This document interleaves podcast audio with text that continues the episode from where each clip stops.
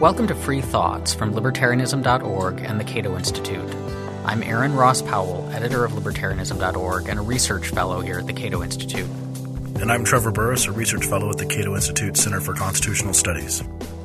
Our guest today is Alex Epstein, president and founder of the Center for Industrial Progress and author of the new book, The Moral Case for Fossil Fuels. Alex, you describe your book as a secret history of fossil fuels. What do you mean by that? Well, it's actually chapter one is the secret history of, of fossil fuels, and um, I want to begin the book by questioning the idea that all of the leading experts, or at least the people media present to us as the leading experts, are actually in that position because they have demonstrated superior ability, and in particular, a superior ability to make accurate predictions about the future. Because you hear about 97% of climate scientists agree with X, and we can talk about what they agree with and whether that's a valid kind of summary.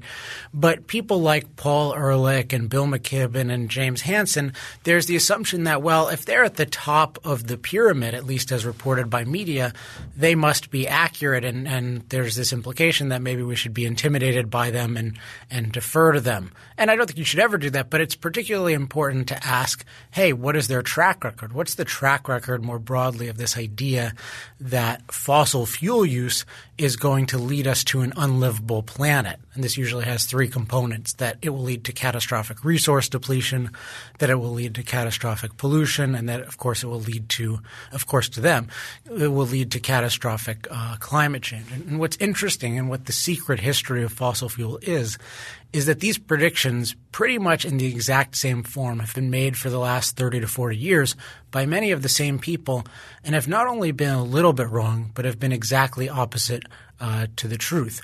And, you know, in the following sense, if you look at our resource situation, if you look at our pollution situation, if you look at the actual livability of our climate, how many people die from storms and heat waves and droughts and floods today versus the past, every single one of those has gotten way, way better.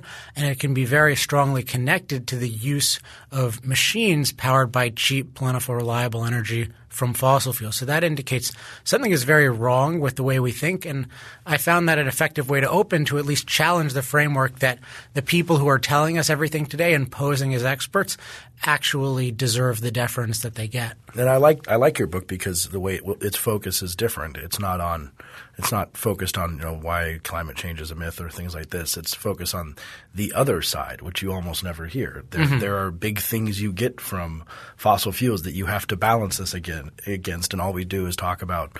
We seem to think that there are no costs to all the proposals that are out there for limiting fossil fuel use. Yeah, and I think ultimately what it is is it's it's trying to look at the issue of fossil fuels in context, which I, I don't think is very well done in most discussions on on either side. So I analogize it to thinking about taking a prescription drug.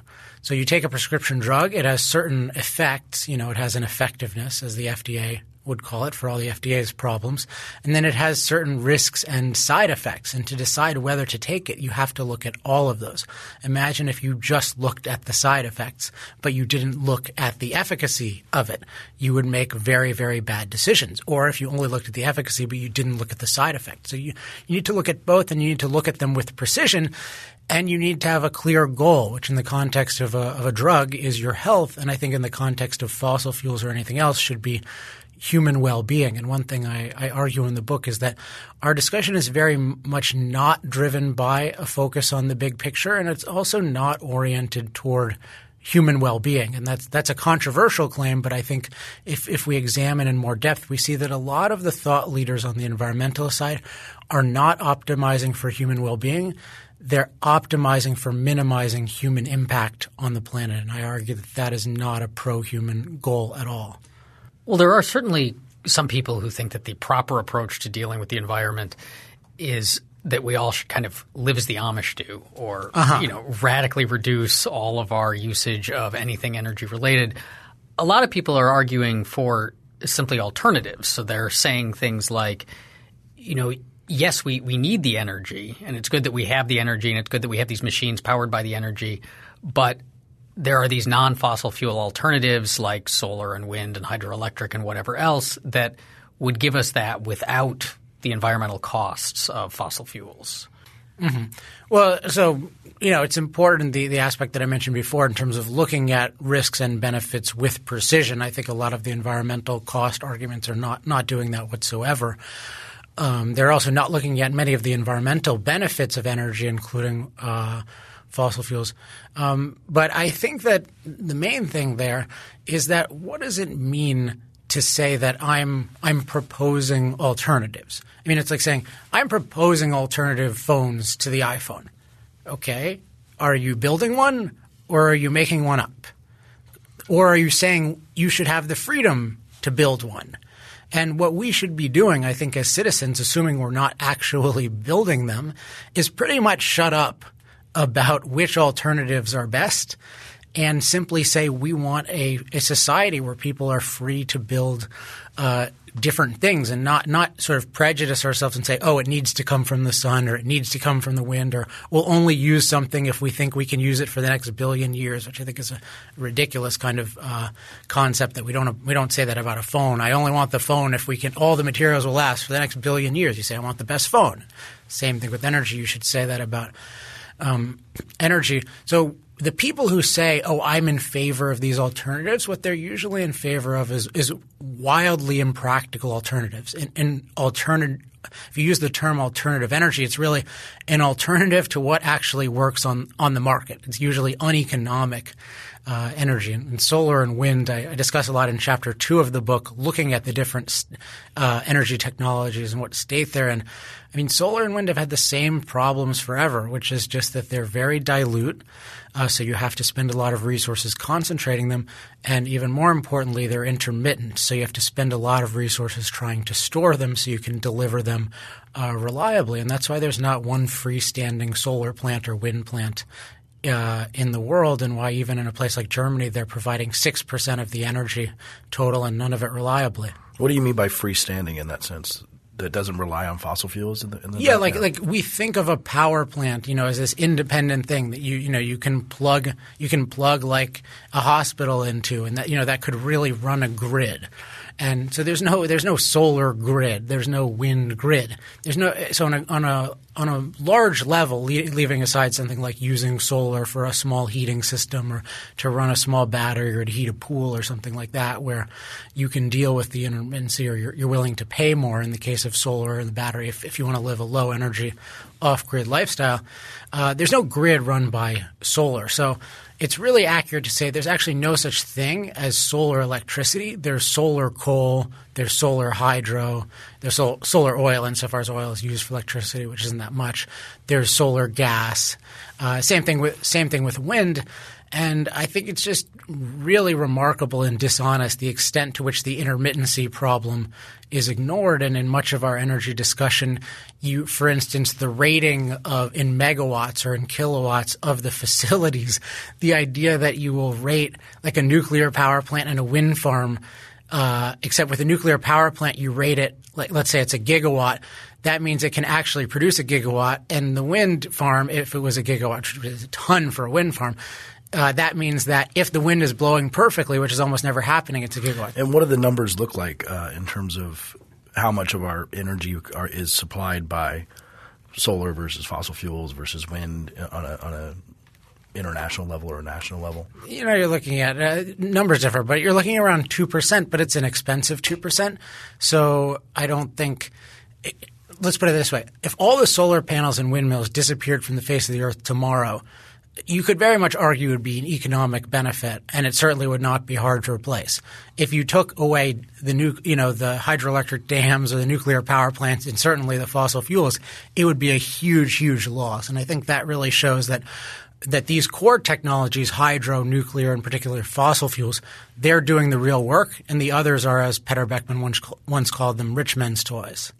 And what do, what would you say to the argument uh, if someone is listening to this, uh, which probably is not the case, but maybe a a uh, very big devotee of these of these uh, technologies. But that, that, by the way, that, how weird is that? Like you're a devotee of solar. Yeah, it is Why do you strange, care? I yeah, uh, I mean, if you work in the industry, that you're a devotee in the sense of you're you're attempting to solve a problem. But even there, if I was working in solar, I'd admit, look, we're pretty much junk compared to the the things that are actually leading the way. So I just the reason I interjected there is because the the devoteeism, if that's the word for it, that is ideological. That come and it's ultimately religious. It comes from the idea that the ideal is to live in harmony with nature, and that somehow using the sun and the wind is a more natural way of being. So if you look at Apple's website and they have this complete lie, which I've written about on Medium.com, about how all their servers are powered, you know, just by quote unquote renewables.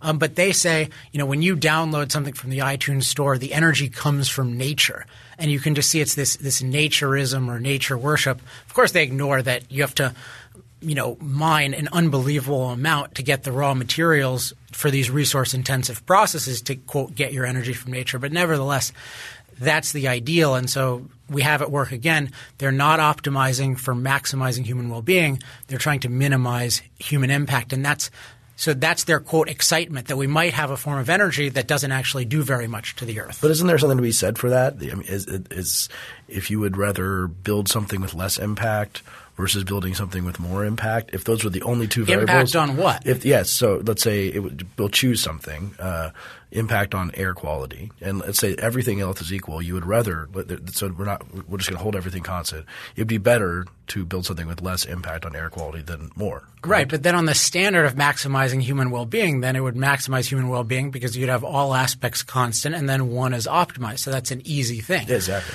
But it's interesting. But that's I think where people are thinking. I think that they think sun is well a, is because and this like is a point that came up. Uh, this morning in the, the Cato talk on the Hill, which I believe will be available um, online when people listen to this podcast. Uh, one of the key points that really struck me early on and got me interested in energy was the idea that all forms of energy are not created equal. And really, energy is, shouldn't be thought of as a material. It's not like the sun or the wind or coal or oil. Energy is a process. It's taking a whole bunch of elements and combining to them together and seeing, can I get out of this? Can I use few enough resources here, everything combined, so that the output is cheap, reliable, and most difficult, perhaps scalable? And when I studied the history of oil, it was fascinating that you had at least six major competitors to oil before oil became dominant, but none of them could do the job of lighting up the countryside. Oil was the first cheap, reliable, scalable solution. And the fossil fuel industry is still the leader today because they keep developing more and more technology. And there's so much fossil fuel uh, matter in, in the earth. So uh, solar and wind have incredibly inefficient uh, processes. So part of it is this this dogma or this this way of thinking. Let's oh, would we like the sun to power it, or would we like coal to power it? But that's not the question. Is would we like the sun plus all these other mined materials with all that expense, or would we like coal? And I'd say, I like coal with those other with the process.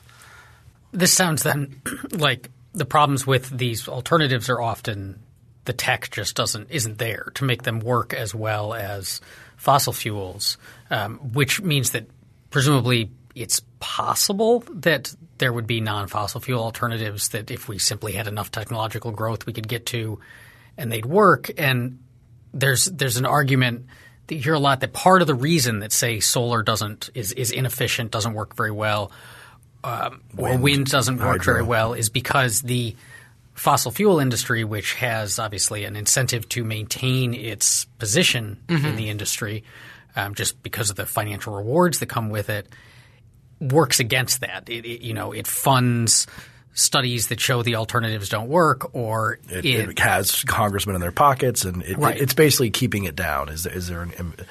I assume so. There's a number of varieties. I think the most popular one is not as much sort of the you know they're withholding patents and this kind of thing, but rather the subsidies argument that you hear. You know, it's if you actually look at all what they'll call the externalities. You know, these these costs that are you know we're destroying the planet, but it's not accounted for in the price that you pay. Whereas clean, so if you added them all up, it turns out solar and wind would be cheaper. The first thing to say about that is if that were true, that would be really bad, because if energy, if the best priced energy was actually solar, we'd have to be really, really poor. Because what they're saying is not that solar can actually be super cheap. They're just saying oil should be super expensive and inefficient like solar. So that that's a bad sign. And if you so just that's something we should lament and say this is yeah, this is no, sad. they never lament, Yeah. which is very revealing. They don't lament the loss of you know by far your uh, cheapest, most reliable, most scalable source of energy. They're sort of gleeful at it, which uh, is another indication that they're not trying to maximize human well-being. They're trying to minimize impact. And ultimately, my belief is, and I explain why toward the end of the book really the objection toward energy is not to put it in software terms is not the bugs it's not the you know pollution or you know the difficulty of finding new resources it's actually the feature energy is a means of impacting nature for human benefit so if you believe that our goal should be to minimize impact to be green how could you be in favor of having lots and lots and lots of energy? And I, I give the example in the late 80s when people thought that nuclear fusion might be practical, and this this was the holy grail in terms of cheap, reliable, scalable energy on uh, you know that was cleaner than anything imaginable. And a lot of the thought leaders like Amory Lovins and Paul Ehrlich and uh, Jeremy uh, Rifkin, I think, you know, they said this would be the worst thing, and uh, Ehrlich called it he said it would be like giving an idiot child a machine gun for us to have so much cheap, clean, uh, reliable energy. And the idea is he thinks of our human activity powered by energy as like a machine gun, right? He, he thinks because nature, preserving nature from us is the goal. He doesn't want to improve the planet for human beings. He wants to save it uh, from human beings. And that and that seems like a very common thing you hear. Just the feature, another feature of oil is growth, uh, consumption. What was called consumption usually. Usually people who use that word is they're using it pejoratively, but Mm-hmm. like that. Oh, do you think we should just be consuming? Is that where we're going to go? Just consuming Right. and consuming until the earth is dried up and all these things. And and Paul Ehrlich says one of the people who says yes, this is something we should avoid. Human flourishing is something that is bad. He's almost saying you think Mm-hmm. in in a way, and that consumption is bad. Uh, which seems like a religious type of view almost, as you mentioned. Well, I, I've started calling the underlying view here, which which is something that unites both the uh, c- climate catastrophism and pollution catastrophism and resource catastrophism. Uh, I call it the perfect planet premise. So this is this is the idea that nature gave us a perfect planet. And it gave us the resources that we need and it gave us the friendly environment we need. And pretty much every time we take an action, every time we make a footprint, we're jeopardizing, you know, the delicate balance of that perfect planet. Now, this would have been a laughable, if not tragic, idea for anyone who lived, say, 300 years ago when they lived in the undisturbed planet and lived till 30 and, you know, uh, had kids die at childbirth and, and had a horrific climate in the sense of they couldn't cope with it. So that, you know, they, a drought comes and your, some of your population gets wiped out. Um, you know, climate is not perfect. Nothing about nature is perfect by the standard of human well-being. Climate is naturally variable. It's always changing. It's volatile, can change violently, and it's vicious. It can do all sorts of things to, things to deprive us of the temperatures that we need or the water that we need, and you know can certainly attack us with all sorts of uh, of storms. So to get that to then the resource point, the resource is the perfect planet gives us all the resources that we need unless we're greedy, unless we consume. Because once we consume those resources, they'll be gone. But then I ask the question, who has more resources? Us or the caveman? Because we've been consuming so many resources, right? We've been gobbling them up. It sure looks like we have a lot more resources than he does. And this gets to the point which you know Ayn Rand makes well, George Reisman makes well, Julian Simon makes well. That eh, I'll put it in my own words: resources are created. The earth, there's a difference between raw materials and resources. The earth is just one big ball of raw materials and energy, and its enormous potential. But to make it usable resources requires human ingenuity. And so the ultimate resource, as Simon would put it, uh, is the mind. And so the thing we have to worry about is not running out of oil, it's running out of freedom to use our mind to create new resources, whether it's more oil resources in the case of something like the shale revolution, or new nuclear resources, you know, which I think will ultimately be the most promising thing down the road. Should the call it the, the good of the planet, or for lack of a better term, so the quality of the environment, pristine, you know, um, undisturbed landscapes, or animal species, whatever, should that enter into our moral calculus at all? Whose environment? humans, beavers. Yeah. So uh, Like, animals, animals, like the non-humans. animals, so like yes. So every non-human. I'm saying should we should those things if we're if we're choosing trade-offs, so fossil Mm-hmm. fuels have these trade-offs because they produce some externalities, other means of energy have other trade-offs and other sorts of externalities. Should we care at all? Is there ever a point where we would say like it's not right to say Destroy strip this mine river, this entire yeah. area or wipe out this species? Should should we Yeah, but think if, about but that if sort of stuff a at all? human, so this is two things. One is partially the legal framework by which which you deal with these things. Um, so that's all. Just really quickly on that, I don't like. I think externality thinking in economics applied to politics is almost completely invalid and, and very harmful to thinking about it. And in part, um, it's based on the premise in part that prices are supposed to be are perfect measures of value which directly contradicts the fundamental of modern economics, which is the marginal uh, theory of prices. So if you think about like, do you pay do, when you pay three dollars a gallon for an oil product, are you getting three dollars of value out of it? Well, only one person really is the marginal buyer, right? He who's buying it for three dollars. That's let's say he buys the oil in the form, form of a Barbie doll and pays three dollars, and he wouldn't even, it wouldn't even be worth three dollars and one cent. But of course, on the rest of the scale, all the rest of us were willing to pay more than $3. That's how the price system works. And let's say it was the prescription drug that saved my life. I might be willing to pay $100,000 for the gallon that, that produced that, or, you know, you're taking your wife uh, to the hospital. So the, this is called the consumer surplus in economics. Um, but it's very important because if you're trying to measure the value of different things and you're, you're talking about, oh, there are these hidden costs, but there's an by the nature of how prices work, there are always hidden benefits. The thing is always worth more than you pay for it, and that dynamic is dramatically different depending on the product. So the more fundamental the product to human life, like energy, the more dramatic the consumer surplus. So if you start talking about oh the hidden, if anyone starts talking about oh the hidden costs without the hidden benefits, they are thinking about it horribly. So that's I think that's an Ill, why it's an illogical way of calculating sort of general economic good. But then legally, I think it's also a problem. I mean, if you murder me, do we call that an externality? I mean, you could put a price. Why would you put a price on it? It's a rights violation. If I start a hog farm next to someone's house and ruin his life, is that an? I mean, maybe you can put a tort on it and put a cost on it. We think of it as a rights violation. So I think in general pollution we should put into a rights violation framework and we should have thresholds for things like emissions that are based on the current technology. So for instance, in the 1800s you'd have a much um, like higher level of air pollution or air contamination that you'd accept because you coal was essential and you didn't have much of a means of limiting it. Whereas today, we should never accept those kinds of standards because we don't have to. We have the technology. So I talk about this a bit in chapter seven of the book, but I just wanted to say that about externalities and because my own philosophical framework is, is an individualistic one. It's not that, oh, I think you can use, you too can use fossil fuels and I don't think it's okay for you guys to use fossil fuels and benefit your life and extend it by 40 years in exchange for me dying. Like that's, that's not the point at all.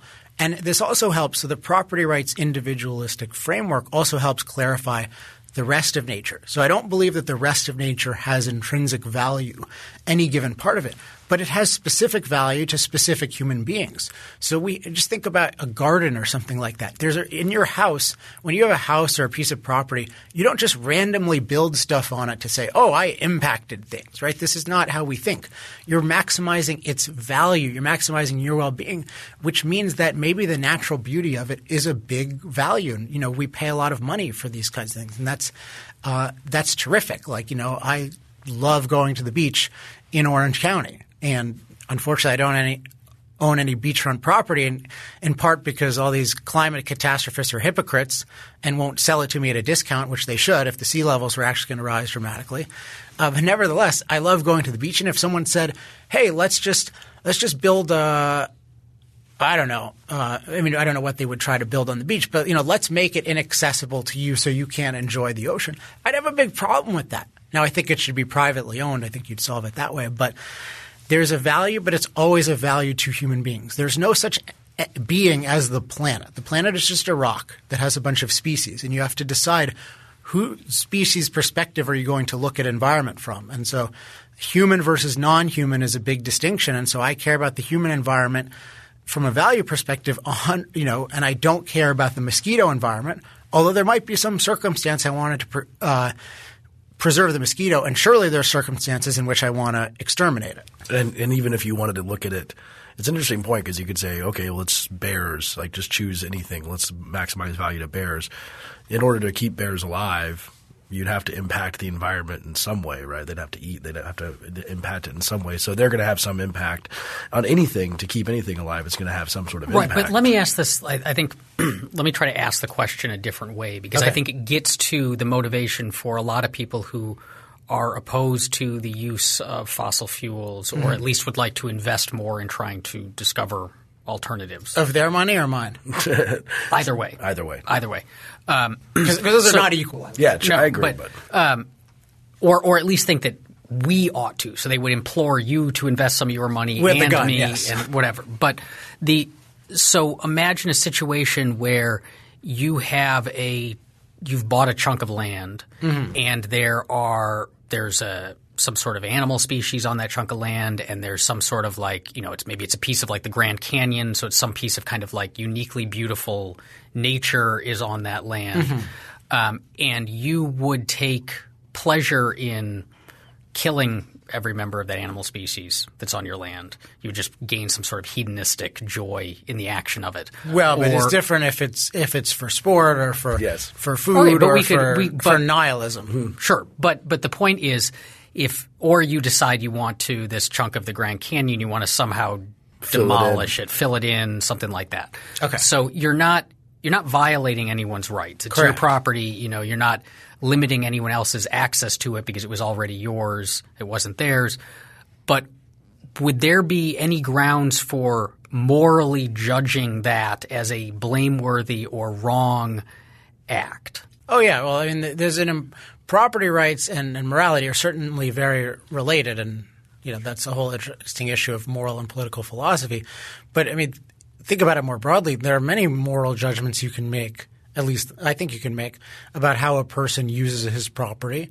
Um, I mean, just or you know other things associated. For example, you watch somebody how they treat their kids, and there are lines in terms of you know, if they openly beat their kids, then you know you can report them uh, to the police. But if what if it's just you know they're yelling at them or they're saying things that you think are psychologically harmful, or even you're sending them to a school that you think will brainwash them. I mean, there, these things are incredibly tragic that we do to human beings. Never, you know, let alone animals or flower beds or whatever. Um, and partic- in particular, any kind of act of nihilism, which is just destruction for the sake of, of destruction, um, which you see people who abuse animals. You know, it's a very disturbing uh, kind of thing, or people. I mean, wh- what would be their motivation if, if it was just some really beautiful part of Grand Canyon? Now, fortunately, if it's really beautiful, it would be priced very high. So the person's nihilism, he'd have to pay a lot of money, you know, to enforce it. and It'd be pretty rare. But just to take something that either you acknowledge is beautiful or other people do and just destroy it for its own sake, that's fortunately uh, pretty rare. I think the motivation I'm worried about is the people who, you know, to go back to your bear point, the people who it's not really that they care about any particular species or all, you can't care about all species, but that the only criterion of moral action is that your impact not benefit a human being. So as long as it's for the sake of any other species, as long as it's the you know the rainforest or the polar bear, whatever, nobody can judge you. But if you say no, I want to prioritize a human being, it's you're not being green, and you're not being green. But that means that being green is evil if, if that's what it means, if it means non-impact. And it's this it's it's a morality, you know, Ayn Rand I think would call it like sacrifice for the sake of sacrifice. It's a nihilism about human beings. So this in the same way that you would be nihilistic in just, you know, you know, just maiming a dog or something like that. It's you're just saying all I care about is that human beings sacrifice. For what? I don't care. It could be a polar bear, it could be a mosquito, it could be the tundra, it could be ANWR, like any kind of wasteland or you know from from ugly to beautiful as long as a human being is sacrificing and not making another footprint on earth i'm happy and that's that i call human racism you you like every race on the planet allegedly except for the human race So, so that, that's a good segue back into uh, into the one big part of your book being the how much fossil fuel use has benefited humanity. Yes. And so, how much has it benefited humanity?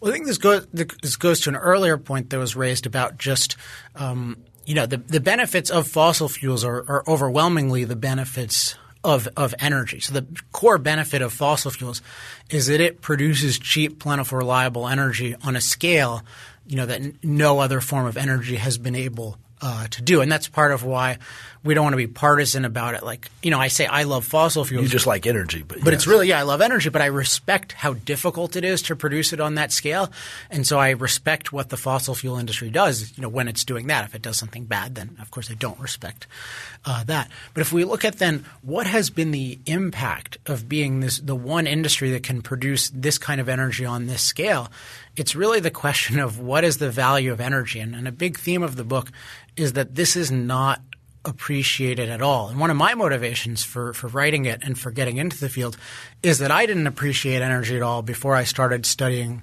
uh, the history of it. And um, so the way I like to think of it is this you know, just like our body needs calories to function and to do work, so our machines need calories to function to do work. So energy is really machine calories. Technically, it's the capacity to do work, but it's really the capacity of our machines to do work.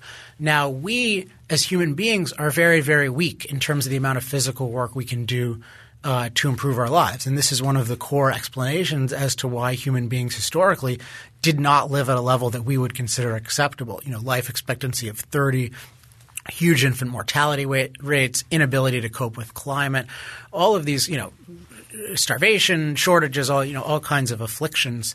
Um, because the average human being, you know, we use about as much energy as a hundred watt light bulb, which is just not, you know, not you that mean our much. bodies? Yeah, Yeah, our bodies. You know, our bodies in terms of you know, because ultimately everything goes back to some sort of physical work. Um, and that's simply not enough to really sustain our population in the way that we would we would like to. So what we do is we have this ingenious invention of, hey, let's create these things called machines. But instead of us, you know, we can only take in so many calories and use them. You know, then we just you know sort of gain weight, like has been happening on this you know radio tour of mine because I'm not I'm not exercising as much and then I'm uh, you know taking in calories but I'm not becoming like incredibly powerful from the lobster grilled cheese sandwich I just had. But what we can do the nice thing about machines is they have no limit at least in the aggregate of how many calories they can use. So the more machine calories we can produce the more machines we can produce along with them the more work that can be done. And I, I use the stat in the book. It's around the average American uses about uh, you know 96 human equivalents versus uh, worth of machines. So it's like I have 96 human beings doing work for me just based on my energy expenditures and other expenditures, which is which is just amazing. And you just look at wherever in life we use machines, whether it's to manufacture pharmaceuticals or to do modern farming or to for a family to go to a wedding, uh, or even for me to just come in Cato and for the temperature to be comfortable and to have all this amazing equipment, how to get manufactured. Every single thing is enhanced by machines, and every machine is running on uh, machine food. And as soon as that dries up, as soon as it becomes unaffordable or scarce, all this stuff doesn't doesn't work. It's like a it's like a blackout. And so, in, in a real way, the environmentalist movement, by opposing fossil fuels, is a blackout movement. What about the argument that gets raised by the environmentalist movement that that's all great and it's wonderful that we have these machines that they're being powered, but we're running out of the stuff that we're, we you know the peak oil argument or whatever. And so if we aren't putting our energy into these other alternatives, no matter how inefficient they might be right now, Uh-huh. we're going to hit a wall. Uh huh.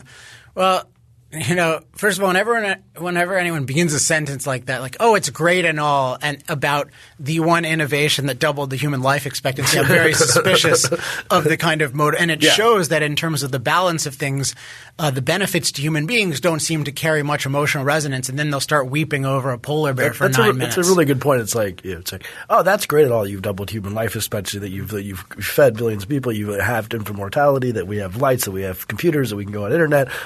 But what about running out of the stuff? yeah, you're right. Well, I think I think that's partly though because the I mean the environmentalist movement is largely so it's in the fairly rich West, mm-hmm. right? And so they're not when they're thinking about these machines and the uses of energy.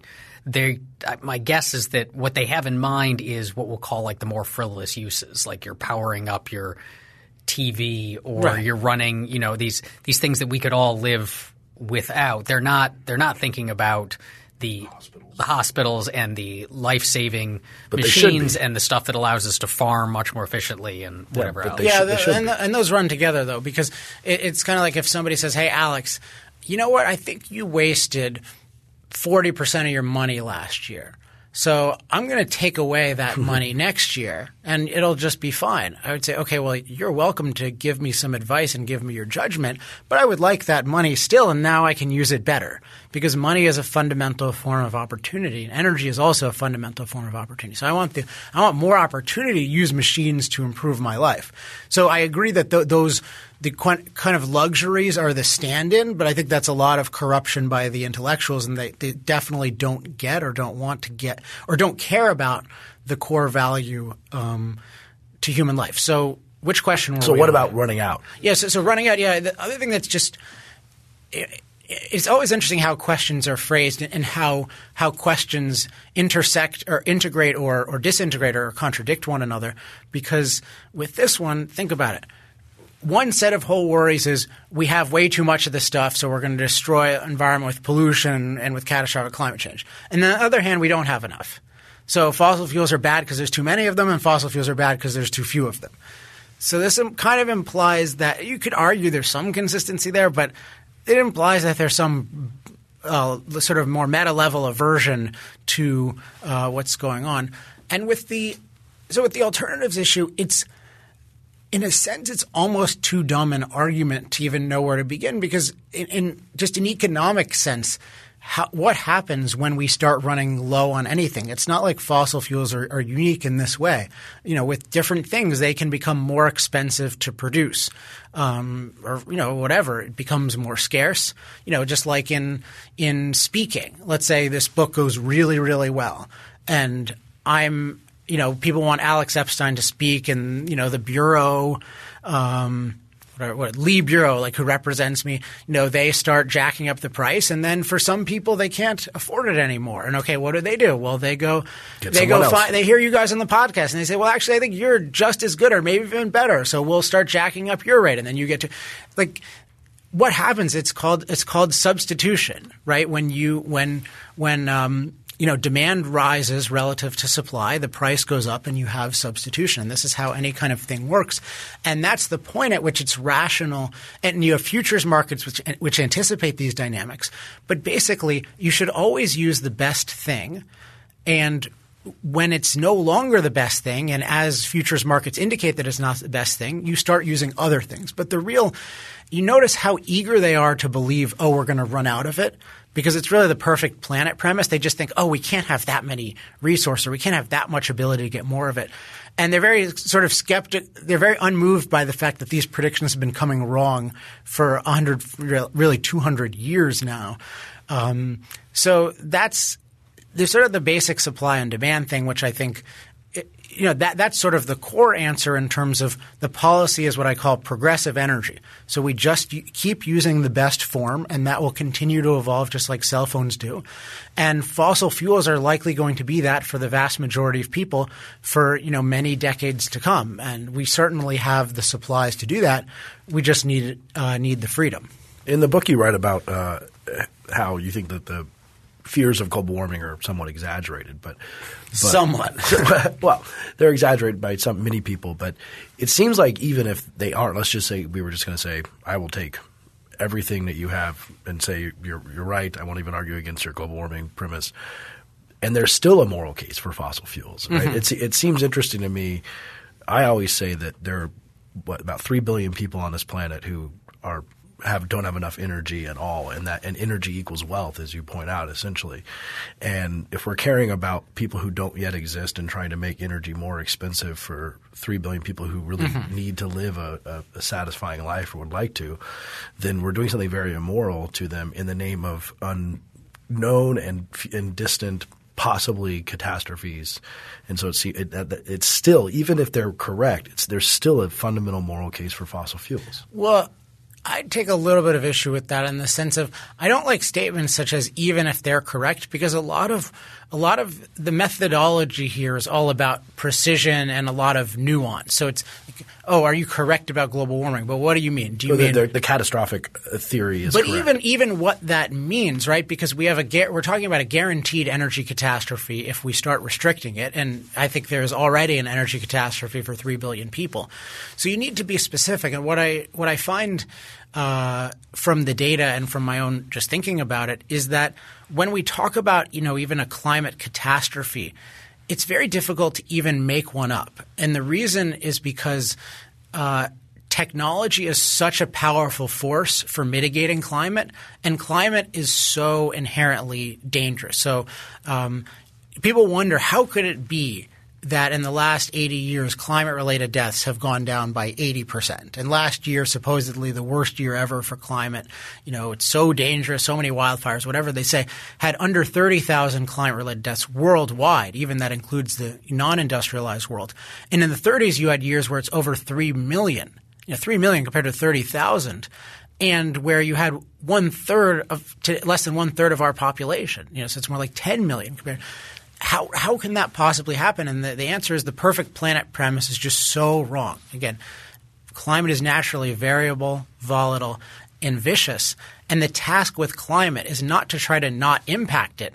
It's tr- to try to fight it, to Try try, to survive it, to yeah. try to master it. Yeah, that's why one of the chapters is called climate uh, mastery. And as we get better technology, we can just continue to master it more and more. So the fossil fuel industry is is is part of, not the only part of, but I think a, a truly heroic and untold story of climate mastery, which I'm, I'm tempted to write a book on, just the history of you know man's dependence on climate and, and being at the mercy of climate and how that's improved. And in fact, Indur Goklany of Cato has written some some really good stuff uh, on that. So I just say that with all these things, the main point to drive home is we want the method of focusing on human well-being and focusing on the big picture, and that means a lot of precision on both sides. So I, I don't like saying like, oh, I'll grant you global warming or even c- catastrophism. I want to know exactly what you're saying. Now, if you mean a hundred foot sea level rise in a year, that, that, that'd be a problem. is that's like a World War three and four and five combined. Uh, but though that's not even predicted by the climate prediction models that can't predict climate that we're supposed to bow to. This climate mastery, I'm wondering if you could just kind of give us some examples of what that looks like in practice. Like, what are the things between the 1930s and now that we have been able to do that have caused this these deaths to drop so dramatically? Oh yeah, there's so many. There's so many good ones. I mean, my, my favorite one is um, I just think of thunderstorms, like just a, nor- a normal thunderstorm, and you can have the exact same. And in part because there's a scene in Atlas Shrugged, which is one of my favorite books uh, about this. And and uh, as I was writing the book, I, I reread the scene, and uh, many listeners are probably familiar with Atlas Shrugged. If you're not, definitely take a look at it. Um, but you know, two of the heroes of the book are talking, and they're having this very romantic evening. Uh, you know, at least what's supposed to be a romantic evening at this guy Hank Rearden's house. And um, it's just this fierce storm outside, and, and one of the characters named Francisco said, "It says it's you know it's a really bad night to be an animal tonight. and It's a really good night to be a human." Bec- and this is the idea that outside the weather, nature is attacking every living being. It's you know, it's the winds are fierce, and yet we're in here with beautiful gowns and enjoying fine china and all this kind of thing. And it's the kind of evening where you can imagine.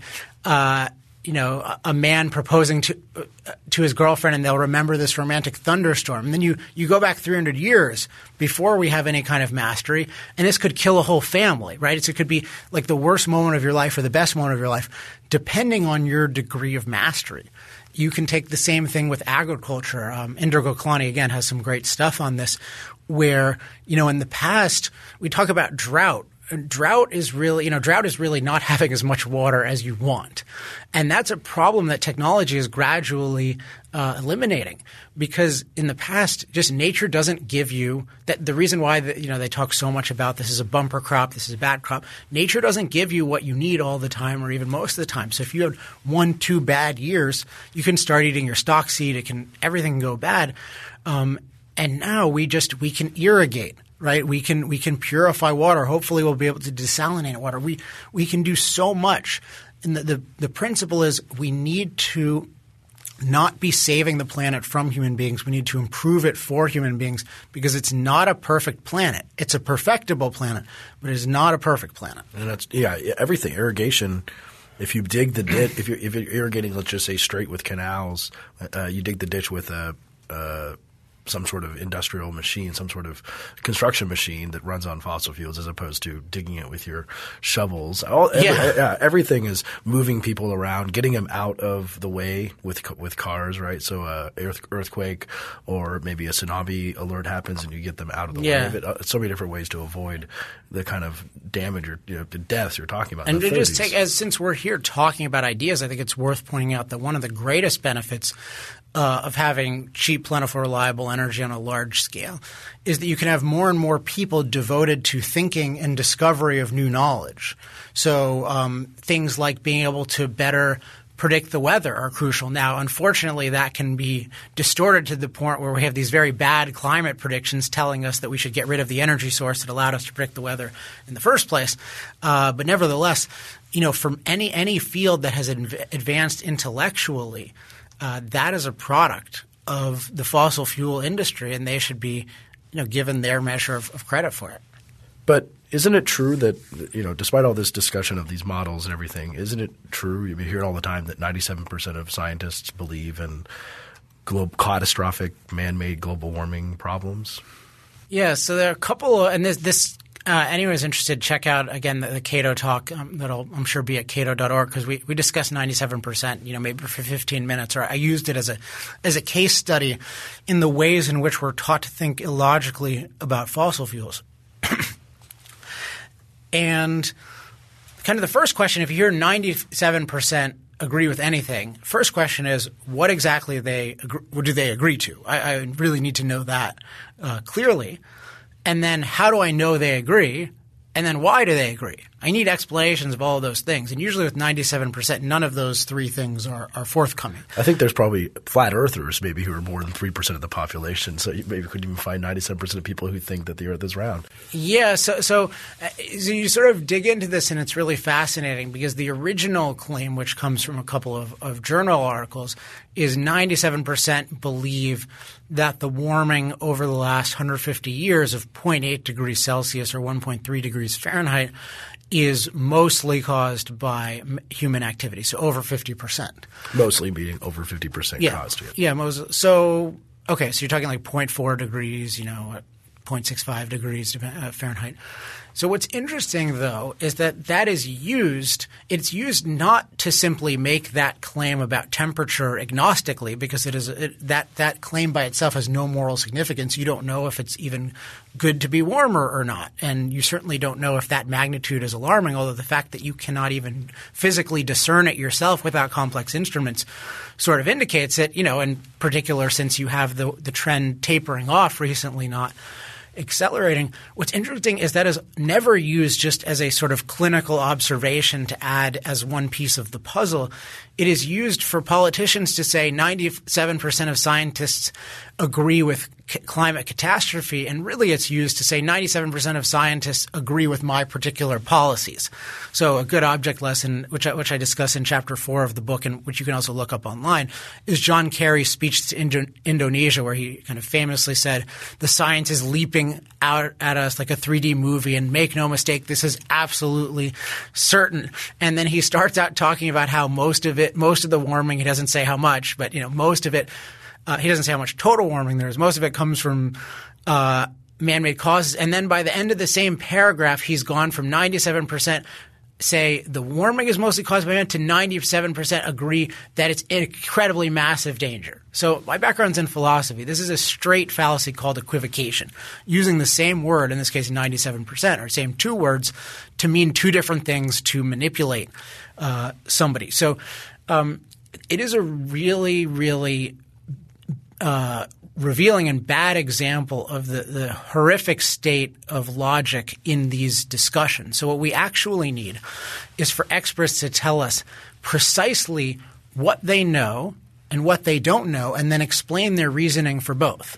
And if that were to, and then contribute that to the broader discussion, so climate scientists can tell us objectively, look, what do, you, what do we know? What's speculation? What's maybe probabilistic? But then economists can contribute, right? And uh, and physicists can contribute, and biologists can contribute about biological issues. And this is kind of what the UN claims to be doing, but it, it does not differentiate, to say the least, it does not differentiate between fact and and speculation. And so what you have is these scientific organizations being inc- using these incredible equivocations. In, in the case of organizations like the American Physical Society, which represents physicists for God's sake, you know they're they're making political prescriptions. But how could you make a political prescription about fossil fuels if you don't know about it, the relative value of its energy? What the hell does a physicist know about energy economics? So he could, for all he knows, he could be sentencing 4 billion people to death through energy catastrophe because he thinks it's a problem that it's a little bit uh, warmer. So it's, it's, the 97% of science, and then on top of that, the 97%, as I, I talk about again in chapter four, isn't even true. And the studies that do that are are say that they're based on more than 50%, but they include studies that say any percent.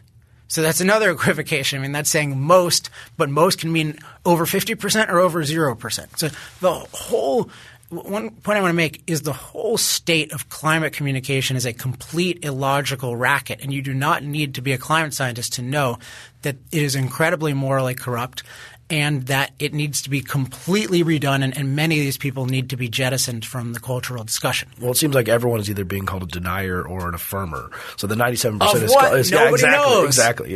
You're either affirming ninety-seven percent or you're denying, and and there's no nuance between the two. What the only thing that's being denied is energy, as in they want to deny billions of people of energy. That's a proper use of the term. You don't use deny for for issues that are uh, being debated. Like your your moral case for fossil fuels denier. Like okay, that's a little bit a little bit uh, biasing the discussion there. I'd say.